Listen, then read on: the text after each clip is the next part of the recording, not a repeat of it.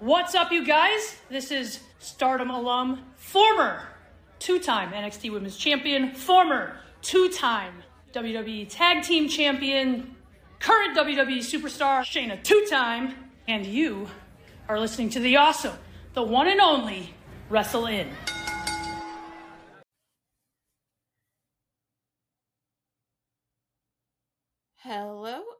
Welcome to On the Indies, where we think professional wrestling is pretty neat. I'm MX Sharp and I am joined by. Adam Ryan. And MX, it's been a while since we talked.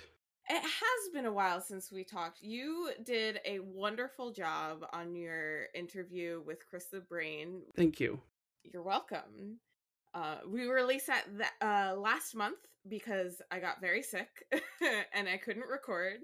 So, um, really, really, Adam carried us on our on our back last month. But we have lots to talk about now. yes, we do, and I appreciate Chris jumping in and, and helping us out with that. If you don't follow him already, Chris the Brain seventy four on Twitter, and go back listen to the interview. It's full of lots of lots of good stuff. We talk Jon Moxley, we talk LA Knight, we talk upcoming cards he's part of. So yeah, it's really really good chat. I had yeah. fun talking to him, and he plugged it on his podcast for us too. Yay, that's so, really nice. Yep. Uh, one other thing I want to mention off the top here, um, before we get into everything else that we want to talk about. So I don't know how many of you. I don't know how many of you watched the Revolver show back in September over Labor Day weekend, but there was a four way match. Uh, let me find my it was Masha Slamovich, Zachary Wentz, Alan Angels, and Crash Jaxon. During the match, Crash Jaxon suffered a rather unfortunate uh, broken arm, um, and he is going to be out for a very long time. It sounds like he's going to have to have surgery. So, um, I would like to, off the top here, plug his fundraiser he has going on. So, if you go to his Twitter at the Crash Jaxon. That is T H E C R A S H J A X O N. Uh, his pinned tweet is the link to his GoFundMe. So go on there, support Crash. He's a really nice guy and he could use your help. Yeah, it's hard, you know, because we love independent wrestling and indie wrestling so much and they take a lot of risks for us, but they also do not have health insurance. They do not. Yeah, so it's really important for us as a community who loves independent wrestling to do what we can to support the wrestlers and and take care of the people in our community, you know? Agreed. And I've seen Crash wrestle in person. He's really, really good. Had a great match with uh, Madman Fulton back in April for Revolver. Um, and he was doing some really good work there before he got sidelined. So, yeah, if you can, go online, at least support Crash. If you can't support financially, uh, you know, at least retweet the fundraiser for him.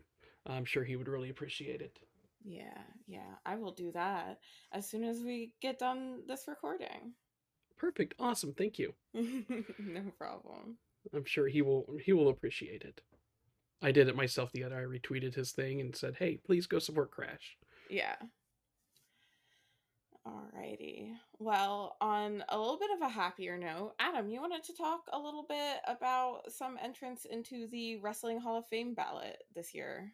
Yeah, so um, I've mentioned this on previous podcasts with Karen. I think it was the first New Japan that I did with him when we talked Okada. Uh, but uh, I received my 2023 Wrestling Observer, excuse me, Hall of Fame ballot the other day.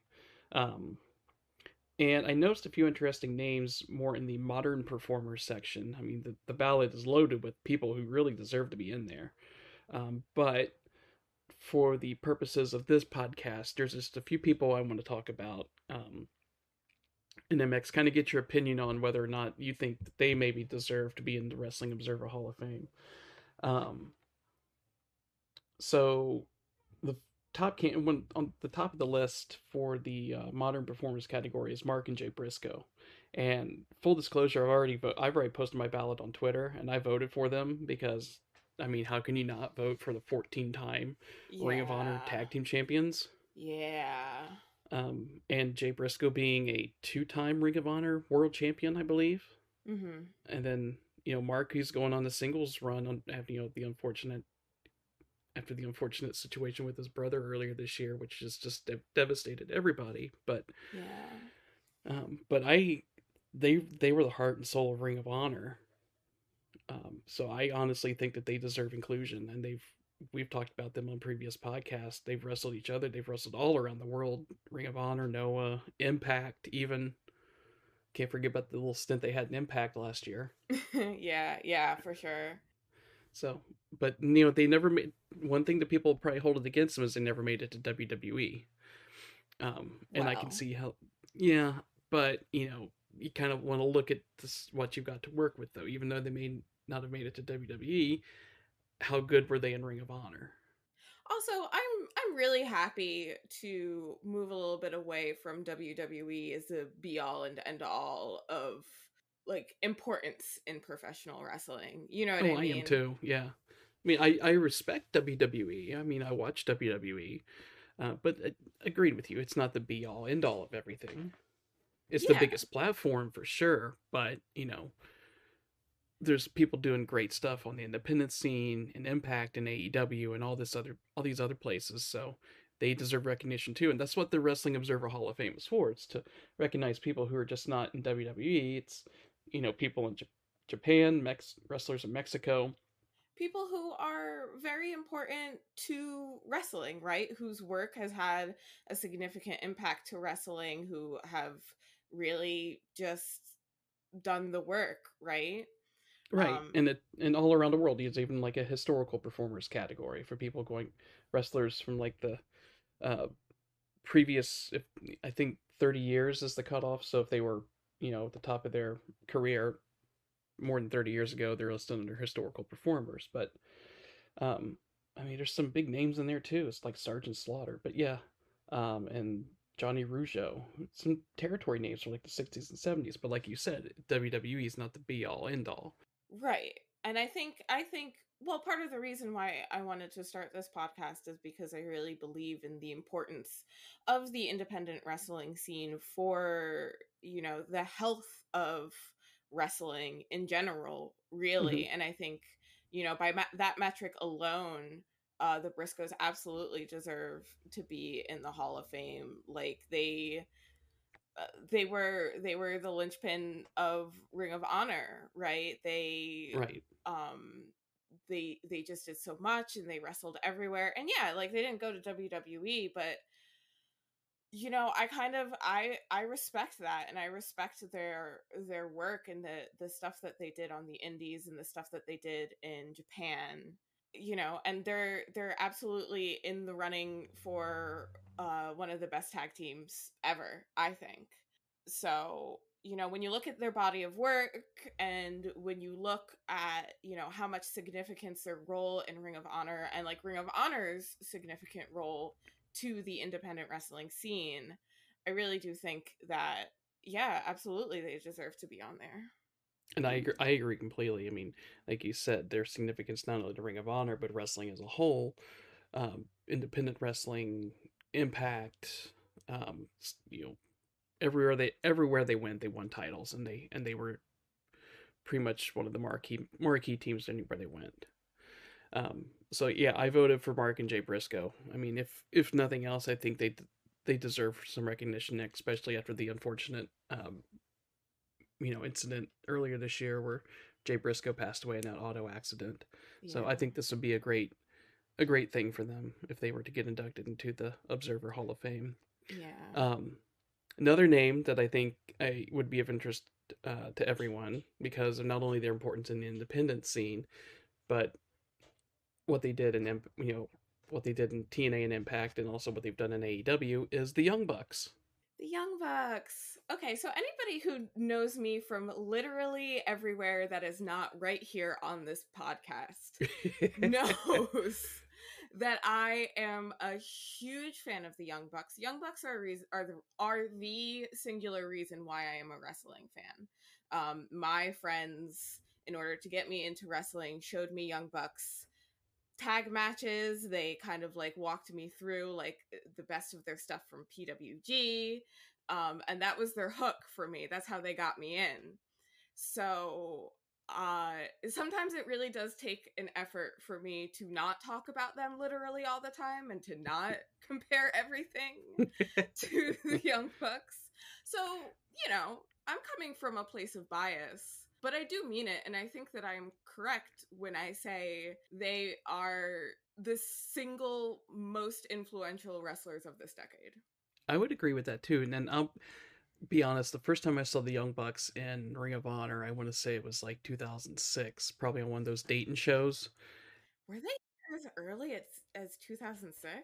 Mm-hmm. I mean, it was like the second or third show in Dayton I went to, Wow. and they were on the card. I think they were wrestling. I want to say they're wrestling Irish Airborne, which was uh, the Crist brothers, Okay. and or this was somebody. I want. I want to say it was Irish Airborne was the first match I saw at the the first match I saw the Young Bucks in in person, and I was like, I was kind of confused. I was like, who are these Hardy Boys ripoffs? and and that's and I looked at my friend and I was there with, and he was like, who are these Hardy Boys ripoffs? so we didn't think anything of it. We were like, like, and they, you know, they did some cool stuff. We're like, okay, yeah, they can, you know, they do, they do flippy stuff. They do this, they do that, and they're pretty, they're okay. They're not bad. We didn't think anything of it, and they kept co- kind of popping up on Ring of Honor cards here and there. Um, and then, you know, fast forward to All In, the original All In. They're they're they're drawing 10,000, 11,000 people Mhm. to an independent show.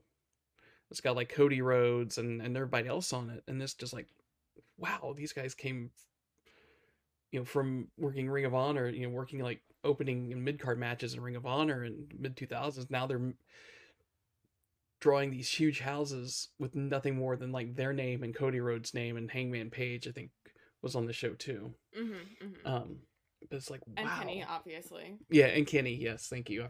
I've forgotten the, I've completely forgotten what the all in card was. Um, but and then they started AEW, and then they had the whole be- behind or being the elite series, which kind of helped catapult them to that next uh, next level too. Got them some social media buzz and all that sort of thing. So yeah, I think if nothing else for their contributions in helping start up AEW, um, that they know- deserve to be in the in the Hall of Fame. for sure for sure but i i think it goes so much deeper than aew um i think i think it goes it's really like what they did like what they did for with aew and the way that they changed the landscape of wrestling is really significant and like i agree for that alone they deserve to be in the hall of fame but like i don't want that to overshadow the importance of their work on the indies they Agreed. you know they really drove you know the reason why there was this huge groundswell of of attention and support that led to AEW was because they they had they were the engine behind that in a lot of ways. They were really Mhm.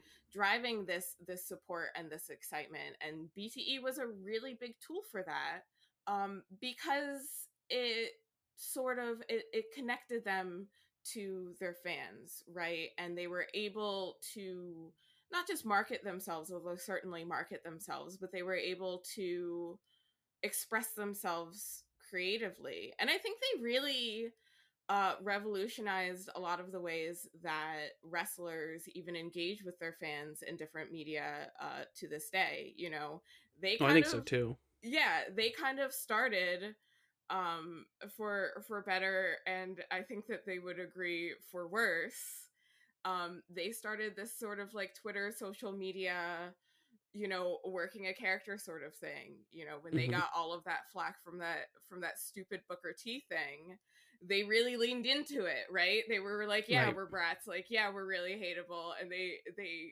made it work and they made that part of their characters and they made that part of their whole aura, their whole draw, and it was like all of a piece. And BTE was a really important part of that as well. And I just think, you know, besides the fact that th- their their wrestling and their matches are just excellent, there have been so many wrestlers lately who were, you know, kind of active on the independent scene, you know, mm-hmm. 2015, 16, 17, 18 and they were like the the young bucks are holding it down like they are Right. the drivers like they are so influential to everything that was happening around that time.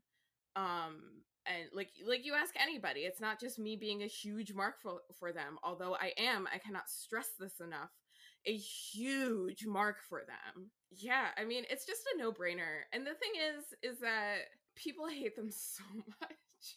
Like the people who hate the young bucks hate the young bucks so much uh, it's really insane. And so it is unquestionable that the Bucks should be in the Hall of Fame. You know, like you said, for AEW alone, it's unquestionable. Right. And can I make a con- confession here, real quick? Uh huh. I've never watched a single minute of BTE. I, I, I don't know how to relate to you. Um, I, I don't, I, I don't know. I don't know. Maybe I should go back, start them all from the beginning now. I mean, it's my homework. I always I always recommend starting but, from the beginning of BTE. but but but anyway, point being that without the success of that first all in, it was based around that tweet uh, that Dave Meltzer sent out. What was it? 2018 was it like 2017 he tweeted it out it would have been beginning of 2018 it would have been said around that they, 2017 yeah yeah where he said they couldn't draw 10,000 people i forget i don't know if it was one of the bucks or if it was cody that replied to him and said was it Cody? Yeah, it he, Cody. they they said watch us do it, and they did. Yeah, Cody so, was like, "I'll take that bet." That's what it was. Yes, I'll take that bet, Dave. Right. It's, um, but without the success of that, you have to think about it. Without the success of that first All In, if that first All In would have flopped, would right. there be AEW right now? Right. You know, it was a proof of concept, and there were so many different like projects and and shows and and programs and and companies that people would try to start over those years and mm-hmm. it, it flopped you know uh, for a variety of different reasons so it's just it's it's just really remarkable how how that was able to happen so the the the fact that there is even a question that they would get into the hall of fame um, is to me unbelievable. Um, but there is a qu- question. Exactly, and they're they're going to be one of those polarizing candidates where you know, like the old guard is going to hate them uh, because they're you know too cocky, too this, too that. They're not. They don't work rest holds. They don't do this. They don't do that. Um, but like newer fans, they're gonna be like, okay, yeah, no brainer. The Bucks deserve to be in there. But I mean, yeah. and I voted. I voted for the Bucks. I'm like just on just on the fact that they uh, they helped carry Ring of Honor when they were there. They did had those huge matches with the Hardys in Ring of Honor. We can't forget mm-hmm. about those. I certainly and haven't. Then, and then they started AEW pretty much from the ground up. So I think just based on the career they've had thus far, they deserve to be in there and how they've revolutionized wrestling yes. with starting a second major company pretty much from out of nowhere. Yeah. Yeah, and you know, I don't even think it's so much a difference between the old guard and the new guard. I think it's you know, there are there's a there's a there's a camp of trolls. You know, there's mm-hmm. a yeah, there's, there's a that little, too. There's a little troll outpost or a couple of little troll outpost outposts that like to be contrary and contrarian and to who like to ruin people's fun and who don't like the fact that the bucks aren't very tall and very manly and um and act the way that they do. Right and and there's and there's certain things about the bucks that i'm not a big fan of. Like i don't like the whole just like when they do their backstage promos and they're like you know is the camera on? Is this? Is that? And, i love it. I love it. Yeah i, I mean there's certain fun. there's i mean i'm not saying it's not fun it's just certain things that i don't particularly in you know i'm just like eh okay, I could probably do without that. But I'm not going to dispute the fact that they're a really great team. Yeah. And they had a fantastic, like even looking at the beginning of this year and into late last year, they had that giant series with that best of seven series with what was it? Um, uh, Death uh, Triangle. That thank you, Death Triangle. Words are escaping me right now. um, so and that was a huge, huge thing. They did a lot of that on TV. They could have saved a lot of that for like pay per view or whatever, but they did a lot of that on TV. Yeah, they kind of don't. I don't think they they they believe in like a lot of that stuff. I think they understand, uh, like they believe in, you know, wrestling truisms, like some of them, I guess. But mm-hmm. you know, all of their career they've been told don't do this don't do that don't do the third thing but the thing about i think for them doing big matches like that wrestling on tv like that well they always wrestled for whatever size crowd like they Mhm. always wrestled their heart out you know what i mean i think for them it's it was they were making a statement with that best of seven and that it's not about you know on tv or pay-per-view it's about like they were they were really creating something with that and i think i uh they really kind of proved that you don't have to be a big meaty muscly man in order to be successful in wrestling you Agreed. know they are extremely small and to like to show that like like you don't have to do all this stuff like the biggest guy is not always the best guy um and it kind of you know caused all of wrestling i think to reevaluate like what the look is for a successful wrestler because the young bucks don't have quote unquote the look but they are arguably the most successful wrestlers of all time yeah, they're not big. They they wear like flamboyant outfits and things like that. Um, and like the Briscoes, kind of going back to the Briscoes, you know, they had that they had that unique look, like Mark with no teeth and and and it's you know no upper teeth, and Jay with that big giant beard and the bandanas and the tattoos, and you don't you don't have to have you don't have to be three hundred pounds and look like the Barbarian or look like Hulk Hogan to to be successful in wrestling. You really don't. yeah. And and they really they really proved that. So you know they created a bunch of jobs for everybody and they re, you know redefined what it was to be like a, a good wrestler and they're amazing and perfect. And i love them. So they should go in the hall of fame Agreed. Agreed. All right. One other name I want to talk about here. It's on the ballot. Um, and, you know, this person, you know, he came from the indie scene. He made it to WWE. He left WWE. Uh, now he's thriving in AEW, and that's Jon Moxley. I voted for Jon Moxley, uh, if nothing else from personal bias, because he came up, uh, like I talked with Chris the Brain about on our previous episode. He came up through HWA. Um, he worked with people like Sami Callihan and LA Knight.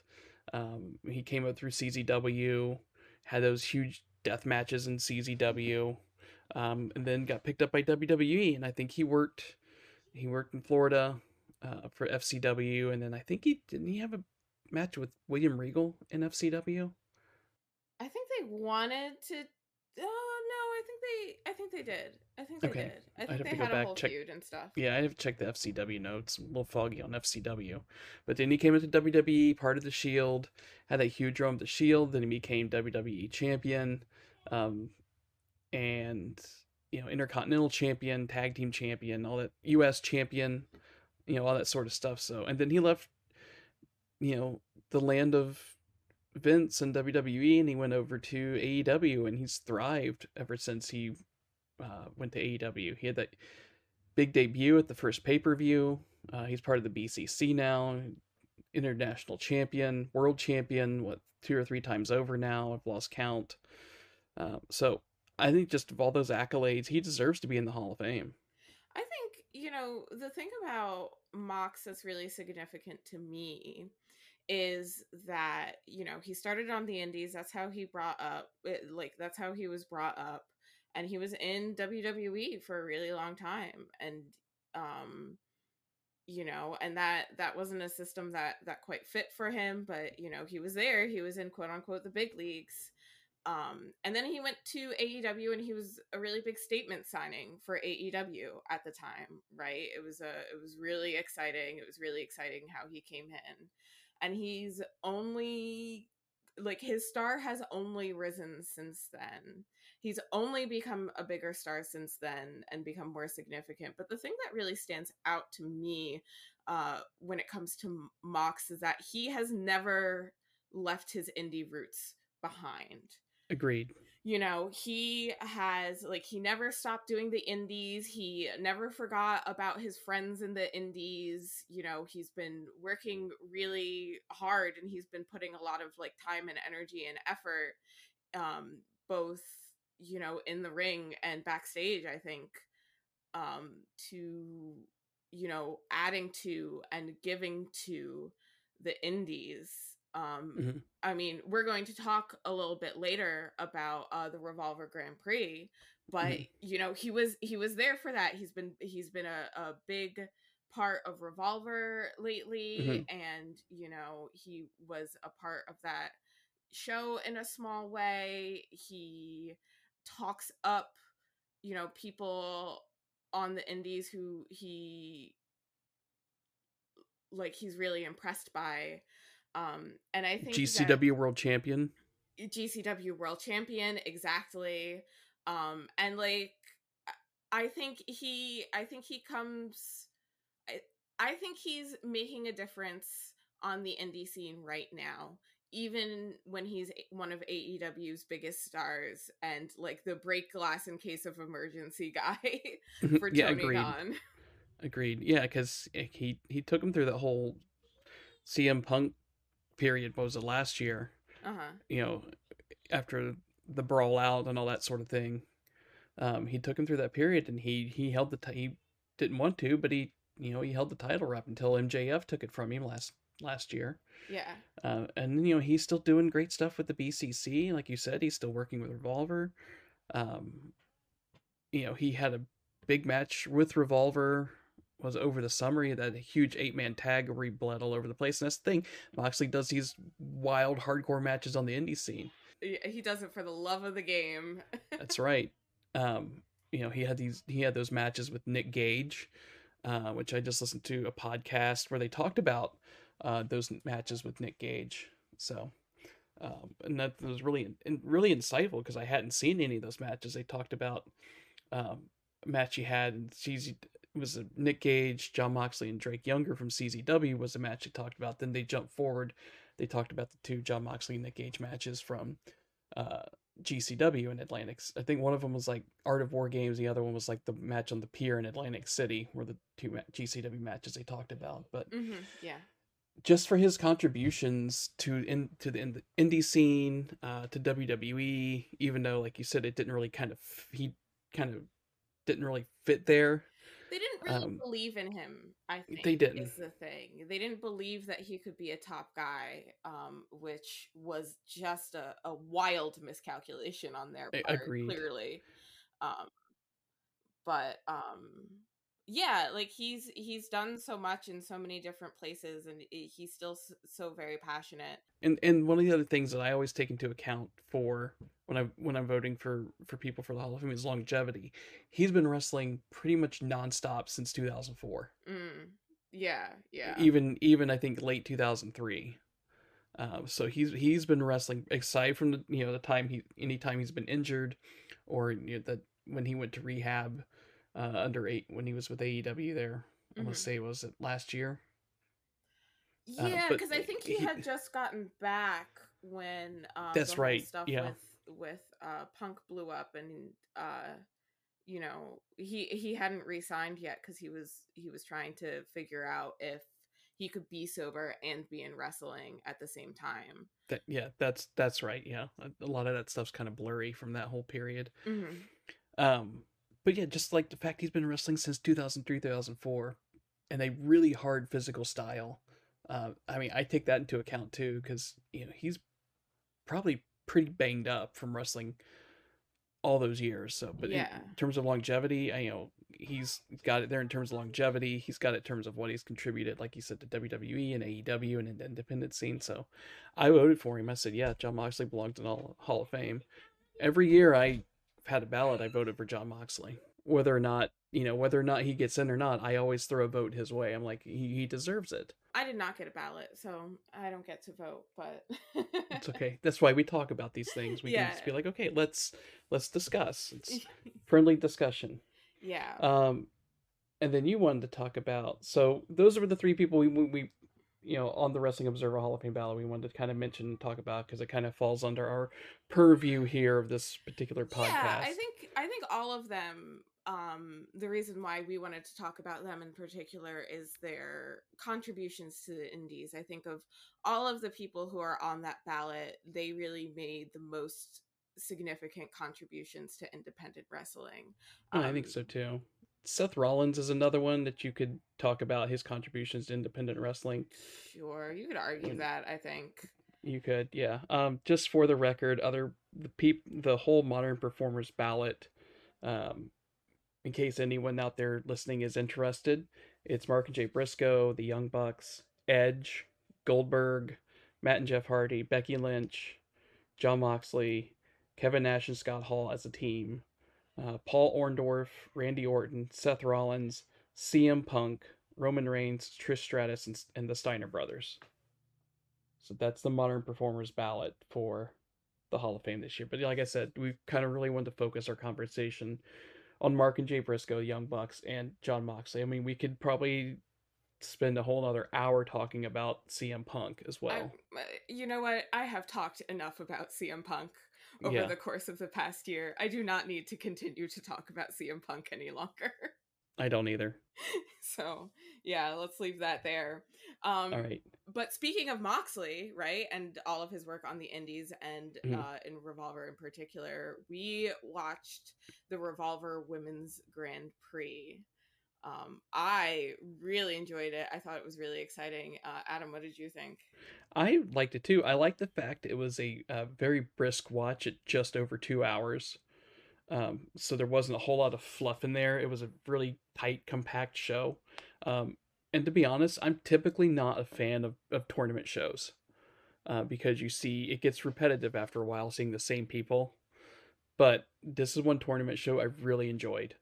Um, just because you got to see a mix of different styles, you got to see different people uh, you know, squaring off that you wouldn't really typically see square off. Um, and then they had some pretty, really fun non-tournament matches too. The Um, not tournament matches were sleeper hits for me. Yeah, I, I was very eh, curious about the Jordan Grace and Killer Kelly uh, against Jessica and Nevaeh match when I saw that announced. I was like, huh, that should be interesting. That Um, and interesting it was. I loved that match so much. yeah, it was it was really fun, and it's also it's so good to see uh, Nevaeh back in action too. I mean, she's I remember watching her on HWA TV back in like 2005, 2006, 2007. Oh wow. So, yeah, so she's she's been wrestling in at least the Ohio area for a- for a while, and she I think she was in, in Impact briefly too. Yeah. I think the I think commentary mentioned that they were all former or current uh uh Impact Knockouts champions. Uh tag team champions, former or current tag team champions. Yeah, that that sounds about right because I think they referred to Jessica Nevaeh as the Killer Death Machines. Uh-huh.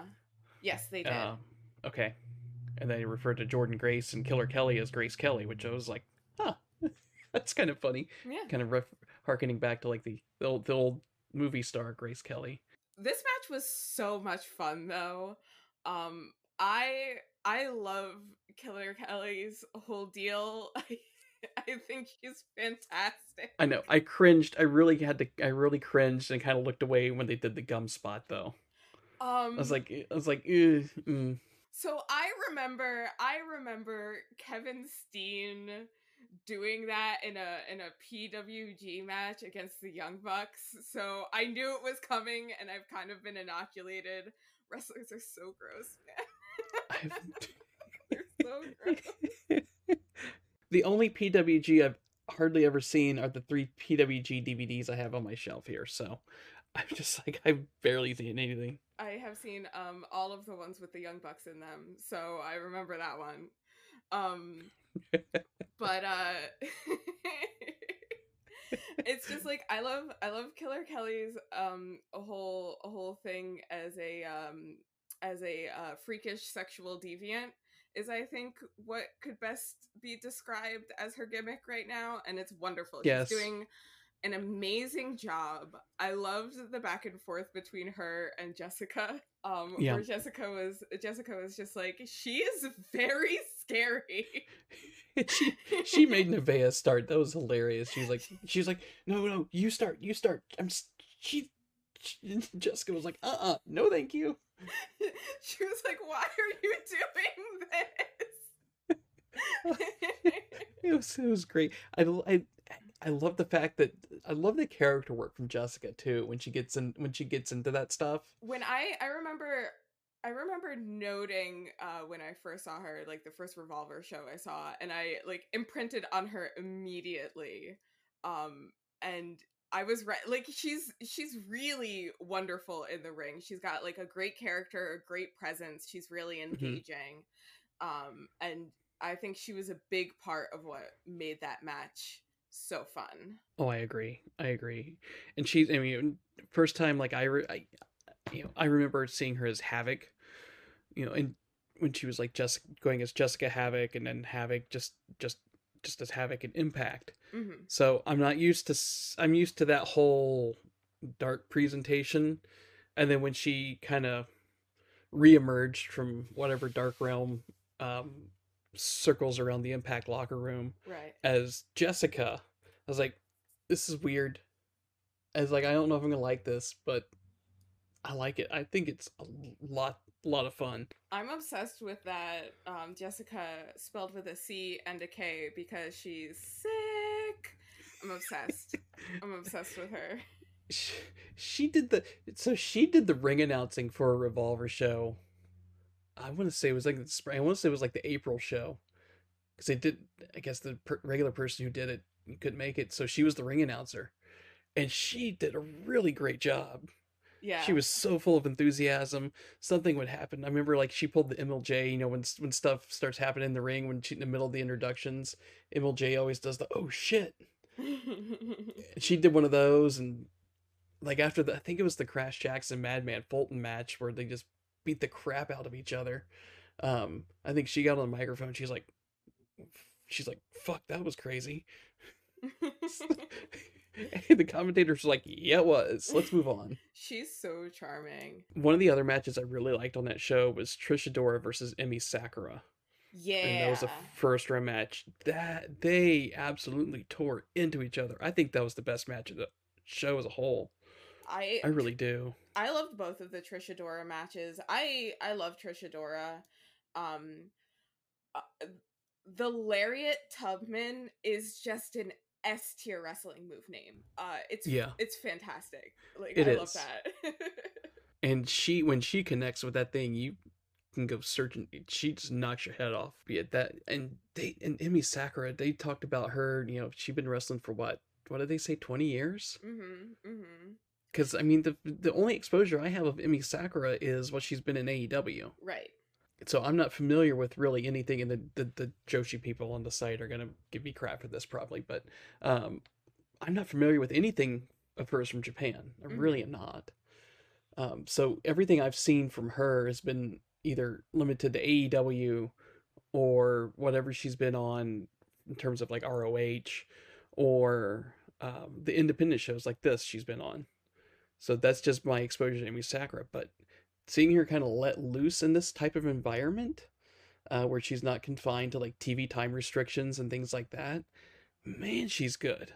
Yeah, I um I I also am not very familiar with with Emi Sakura in Japan. Um I mean Joshi people come at me. Um Mhm. but uh We'll to get Trent, Trent or Ryan. We'll have to get them on here and talk talk up Emi Sakura yeah, yeah, yeah. for us. Um, but I mean, she really is amazing. Her ring presence, like the way that she engages with the crowd, and you know, she's she's such a master of of the ring, and she's so self assured. It's it, like all of her matches, I think, are are really good. Um, she's somebody that people like kind of kind of talk about, like they talk about, you know, Dustin Rhodes. Like she did all of this stuff, and Mhm. you know, she's is such an important teacher backstage, but she has stated and i think she's probably right like she's still in her prime like she's not ready to to hang it up yet she like No. she's going she uh, she has not reached her peak you know what i mean Love to see more of her in Independence too. yeah yeah. She was um there was a a little while ago there was a uh mystery wrestling match between her and um um um i'm literally wearing her t-shirt right now maki itoh. Um that i really want to check out i really want to check out mystery wrestling. That's um evil uno's uh wrestling outfit. Um i i've been seeing him i've been seeing him post things that's a that's a north american indies that i that i really want to get into Um, it looks really interesting. I think it's mostly available on Patreon right now, so I'm going to join that Patreon. I think. I was gonna ask where it's available because if it was like on IWTV or YouTube or something, I would check it out. Um, but you have to give us a you have to give us a report next time when, when you watch it. Let us know what's going on with that. Yeah, I think I'll. I, I think they don't have that many shows up uh, right now, so I think I'll like watch them through and I'll I'll report back. But like from what uh from what Uno has been posting, so definitely follow him on Twitter if you use that Infernal Hell Machine. Um, like you'll definitely you know see more stuff ab- about mystery wrestling, and I think you know he's doing he's doing a really good job. What I really enjoyed seeing is like people who are kind of underutilized on AEW still leveraging that platform and exposure like they still get, like that boost that they still get um mm-hmm. to like doing more stuff um you know in on the independent scene. I think, I think Marina Shafir is a great example of that. Marina Shafir is a great example. Um she's really fun because uh, Jon Moxley has absolutely taken her under his wi- wing, which I find to be very charming of him. You know, we talk so much, or I talk a lot about, you know, the importance of women's wrestling and, and supporting women's wrestling and and you know mox is one of those who's like kind of putting his money where his mouth is when it comes mm-hmm. to that because like i think that you know when you do that you use your platform to to uplift people who historically haven't maybe had that platform very much. Yep. you know his his mentorship of marina shafir has been like really interesting to me and you know she's she's got interesting presence. She's got you know her her matches on here were really good and um, I'd really love to see her on screen as part of the Blackpool Combat Club. To be, I was thinking the honest. same thing. That would that would be great, and I find it I find it fascinating too that Marina Shafir was in NXT when Shayna Baszler was down there, uh-huh. and she was, you know, and she was also there with Jessamyn Duke, um, who I should admit is a cousin of mine. Oh wow. Um, yeah, uh, it's like a fourth or fifth cousin, I think. Um, but they did absolutely nothing with them because their names were not Ronda Rousey or Shayna Baszler. Right. So, right. and I find it, but, she's getting all this exposure now on the independent scene. Marina, that is. Um, Marina's getting all this exposure on the independent scene, mostly with Revolver, but I think some other places too. Uh, and then she's been competing in AEW. Um, I think Rampage, and I think maybe occasionally on Collision. Mm-hmm. I've seen her, uh, but she she's really really good. I think she's one to watch out for next year. Yeah, yeah, for sure. You know, she's definitely like she's one of those who who's really leveraging her her MMA background. I think she's a big jujitsu person. Um mm-hmm. but uh you know, that's not necessarily like a, a sort of character that I super connect with, but I think she's she's really like she's getting her reps in this year and I think I think you know her moment is is is really coming. Oh, I think so. I I think so too. And, and I when she was announced for the tournament, I was like, okay, well she's gonna win it because she went in she went into the tournament undefeated. She made it to the finals, uh-huh.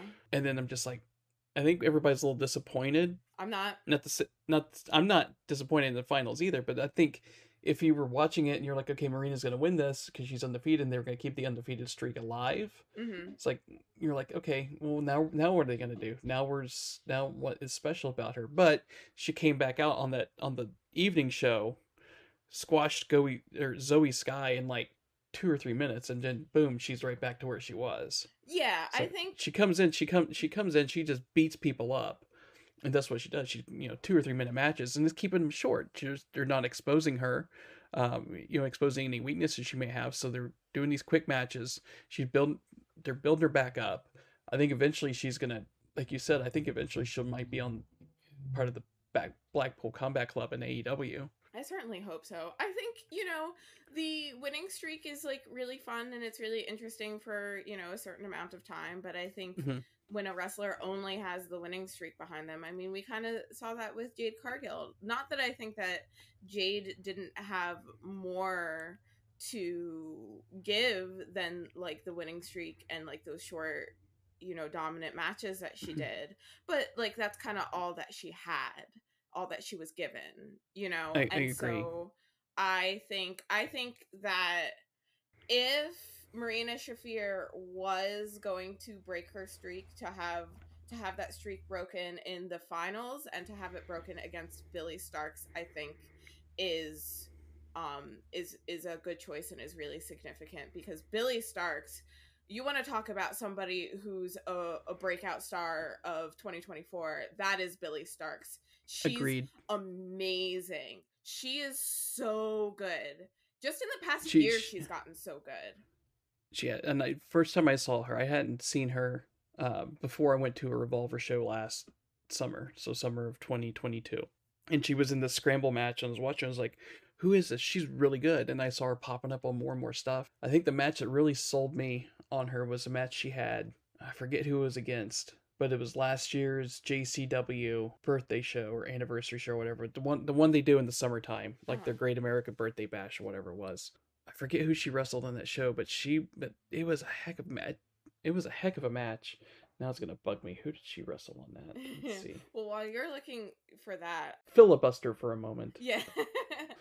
um you know similarly i saw her on gcw and i was like wow like just like her presence and how good she is and she's very young she just graduated high school and i think which is amazing to me it's incredible to me and i really think you know she's the whole package. She has um like she has the skill and she has you know the the presence the ring presence. She's so she's so good at at character. She's so good you know at expressions and selling and like being really hard hitting. It was really interesting to see her in this tournament because i think she's kind of carrying her character that she's doing with athena in ring of honor right now into the rest of her appearances because she's still bubbly and cheerful, but there's like a little bit of a brutal viciousness underneath it now, which I can't get enough of. Um, so like I really liked all of her matches in the tournament. Um, uh, her her match. Oh, I against, did too. Yeah, her match against Rachel Armstrong was really good. Rachel Armstrong, I think, needs a little bit more time to cook, but I think she's another one that's gonna be uh, a real big one once she gets her reps in because I think so too. I, I I'm I think the same thing. She needs a little bit more time, but she's getting there. And yeah. like the little push she's getting there in Revolver, she getting more exposure. And I think she's working like some more Midwest indies, so that's going to help her out a lot. I mean, even being in the ring with like Billie Starkz, yeah. and I think she was in the Scramble match, like the the evening show they did. Uh, even being in the ring, I think she was against like Alan Angels, and she was who she was in there with. So being in the ring with just those those people, it's going to help Rachel Armstrong out tremendously. The match I was uh, that sold me on Billie Starkz was Billie Starkz versus Nick Wayne from the uh, oh, JCW JCW JCW Great American Birthday Bash 2022. I gotta go look that up. I gotta go look yeah. that up immediately. I bet it was amazing. I that's I told you. Uh, let's see, what was my? I gave it seven out of ten. Well, that's back when I rated matches. Uh huh. So that is a, on my scale, that is equivalent to three and a half stars. All right. All right. Yeah. Uh, I will definitely check that out because, you know, obviously I love both of them. But yeah, all of her, I loved her match against Trish Adora. Um, really, really physical match uh really great and then and then her match against marina shafir obviously mm-hmm. was was excellent the way that they really sold, you know, Marina Shafir is like quickly dominant, right? Like she gets in right. and she gets out. And that was her advantage going into this match. And then Billie's advantage is that she can take a lot of punishment yeah. um, and keep going. They did the whole thing where it's like the baby face had the, had long matches going into the finals, and the heel, like Marina Shafir, she had kind of short, quick matches going into the finals, so the heel was well rested. And then billie Starkz comes in, she's the face, she's kind of tired, and she's wrestled two long matches so far, and she's you know she's exhausted, she's working just basically off adrenaline, and then she gets that she gets that sneak win. It's just like, oh wait, what just happened? Yeah, yeah, because like the win was what she started doing because she was so exhausted. First of all, is there a has there ever been a better babyface in peril than Billie Starkz? I don't think so. She's incredible at it. Like she she Agreed. sells really good and she like really puts everything into it.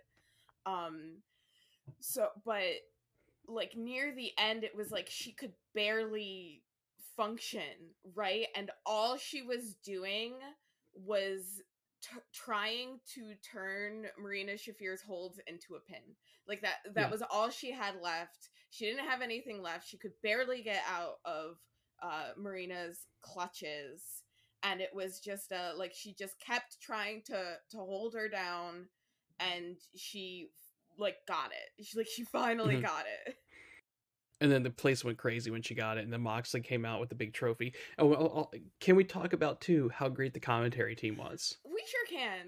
We sure can. Veda Scott, Renee Paquette, and Gia Miller. Gia Miller. Um, Gia Miller was so funny. she was. She never does commentary. I don't think she's she's the Impact. You know, she's the Impact backstage interviewer. hmm But I've never heard her actually do commentary on matches. But she she was great. She was great. She was hilarious. I mean, the combination of all of them, like obviously Veda Scott is a legend, right? Mhm. Um, so they're always great to listen to to hear. I wish I wish they would like be more places to do commentary, although they do um GCW a fair amount. And then uh, obviously Renee is a delight. Everybody loves Renee for good reason. So, and they had really good chemistry. On, They did, and you could tell you could tell that Renee was impressed with a lot of these people she'd probably been seeing for the first time. hmm yeah, So she was like genuinely having fun and impressed with like everything that she was, you know, witnessing in the ring. So you could t- you could tell she was having a great time. yeah, yeah, for sure. Yeah, they they they really knocked it out of the park with commentary. Um, you know, weaving in like a little a little backstory here and there, but just uh just just really having fun with it and and making it fun to listen to. hmm um there was the stuff i liked on this whole show. A sleeper hit for me was zoe sky versus jamie senegal. Something about me is that i love a david and goliath match. Those are those are fun. Yeah. and like zoe sky was so quick and like jamie was like so like imposing and strong. And it just like it made for such a fun match. They seemed to like really click together in that match and really have a really good chemistry and i really loved it I, yeah, it was really really good. It's probably one of my my second or third favorite match of the show. yeah I saw Zoe Sky wrestle in 2008. uh-huh Believe it or not, in front of like 50 people, she was challenging for the Shimmer Tag Team titles, and then I hadn't thought of her like hardly anything anytime since. Like I remember that match, and then she kind of disappeared, went off the radar, and then she popped back up here.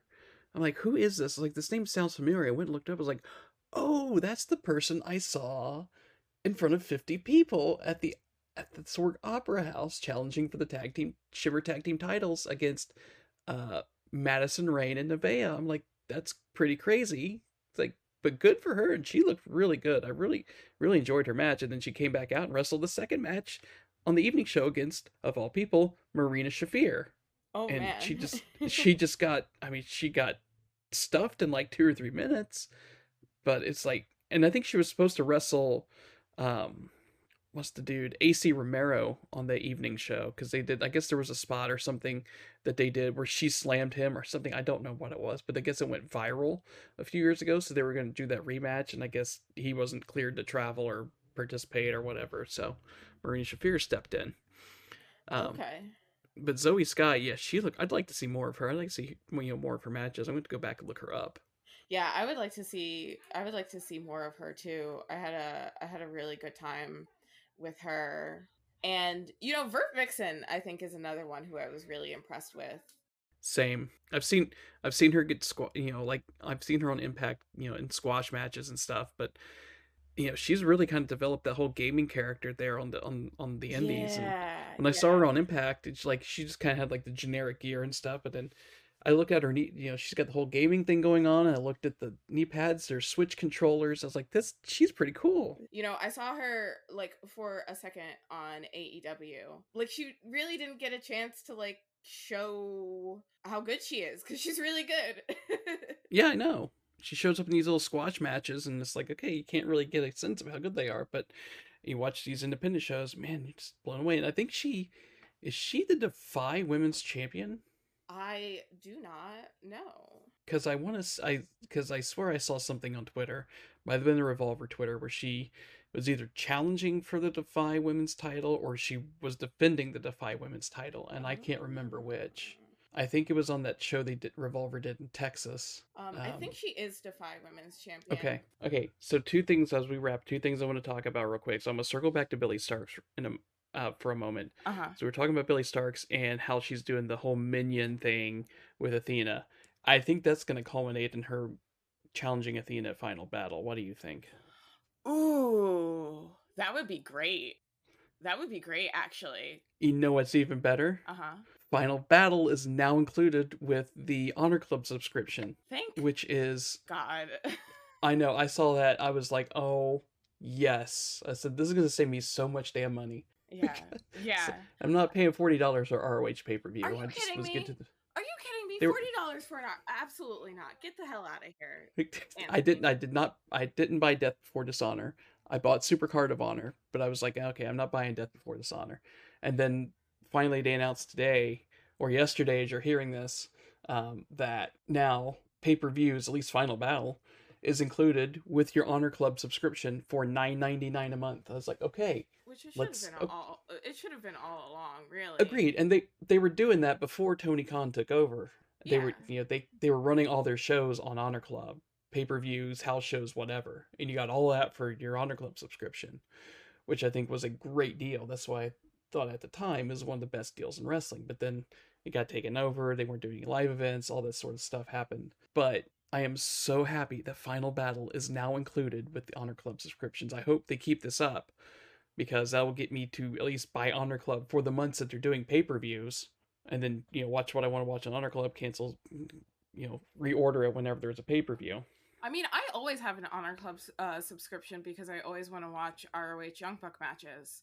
So Yeah. I might actually keep up with ROH now because my friends and I were trying to to watch it because we wanted to support it, but Mhm. then we realized that they were selling the pay per views for forty dollars and it wasn't on Honor Club, and we were like, absolutely not. So it's like you Yeah. know when you can't see the culmination of all of these stories, you kind of don't really want to follow along. Exactly. And I bought the pay per views last year when they did, because Supercard of Honor of 22, that was on Honor Club. Uh, Death Before Dishonor 22 was not, but I bought it because it was Briscoes and FTR, the, the 45 minute match. And the final battle last year wasn't either, but I bought it because it was Briscoes FTR dog collar. And then Supercard this year wasn't either. Uh, but I bought it because it was Super Card of Honor, and it's like I got to see this because it's you know it looked like a really good show. Death Before Dishonor this year, like I said, I didn't buy because I was not interested in the card because they didn't announce the full card until two, two days before the show. Right. So I was like, eh, whatever. Um, but yeah, no, I'm excited that Honor that we can watch pay per views now on Honor Club Yeah, me too. again with the subscription. So that's going to get me to kind of maybe reinvest in ROH because I was really invested in the ROH until they kind of started kind of falling off the face of the earth. Unfortunately, it's nothing of their doing, but And and then- Athena, Athena has been um ROH's biggest draw. I think. I really Oh, like yeah. for Athena alone. I wanna I wanna follow along with ROH. So yeah, yeah. I think that's but that's think all I got. Great news. Yeah. so um. I'm really looking forward to that. Maybe I'll follow along with Ring of Honor. Probably not, but maybe. Um, it's possible. same, same. I'll watch the pay per views.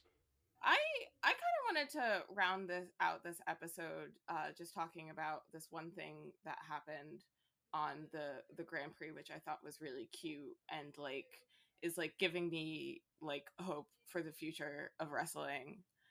Um when uh during that during that tag team match or after that tag team match I think I know what you're going to talk about. yeah, Jordan Grace and Killer Kelly won, and then they were um being big old meaty heads. Um, and then Nevaeh's daughter came Mhm. out and gave Jordan Grace a DDT. That was so great. Was so That was so great. That was so great. It was And I saw, I think, I think I saw something on Twitter backstage. It was Jake Crist giving, giving, giving, giving his daughter a high five for doing that too, because that's because Jake Crist and Nevaeh are married, right.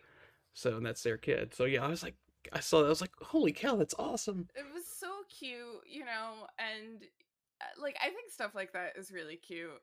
And you know, one of the things about women's wrestling um is that we don't really have a lot of like these these through lines like these these bases like so many wrestlers today have wanted to be wrestlers since they were little kids and have been able to see themselves be wrestlers since they were little kids. And that's not very true for girls and women right? It's not it's not like really thought of that way. So there's like sort of like this this basis this foundation of you know training and knowledge and all kinds of other stuff that a lot of women can't access but to mm-hmm. see it like kind of start like she's kind of like you know this next generation that like little girls can like look at wrestling and be like that's so fun and that's so cool and i want to do that and the fact that she could be like she could see her mom be so cool and then you know be a part of that i just thought it was really cute i thought it was like like maybe she'll be a wrestler, maybe she won't. That's kind of not the point. The right. point is like we can we can start to see more of ourselves in wrestling. Uh, like it's it's starting to feel more possible and I just I just thought that that was lovely.